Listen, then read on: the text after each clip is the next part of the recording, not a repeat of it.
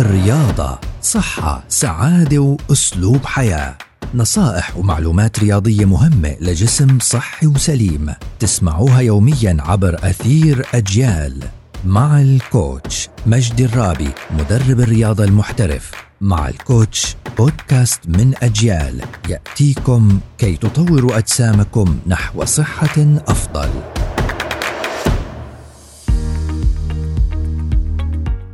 يسعد أوقاتكم الرياضة في عليها ضريبة. إيش هاي الضريبة بالضبط؟ تعرفوا الناس تحديدا اللي بيمارسوا الرياضة دائما والناس اللي برضو بيمارسوا الرياضة وعمالهم بيسمعونا حاليا بشكل مستمر بيعرفوا شو الموضوع اللي أنا بحكي فيه. موضوع الضريبة هذا اللي هو بيحكي عن الأوجاع اللي أنا بتصيبني خلال التدريب أو بعد التدريب. يعني طول ما أنا بمارس رياضة بدي أكون عارف إنه أنا راح يصير في عندي أوجاع. ممكن هاي الأوجاع تختلف حدتها. ممكن يكون في منها الإشي الطبيعي ممكن الإشي اللي والله بحاجة لمراجعة الطبيب. ومعظم هاي الأوجاع بتيجي في الرقبة الظهر الكتاف والركب. هاي الأماكن جدا معرضة للإصابات خلال ما أنا عمالي بمارس التمارين الرياضية.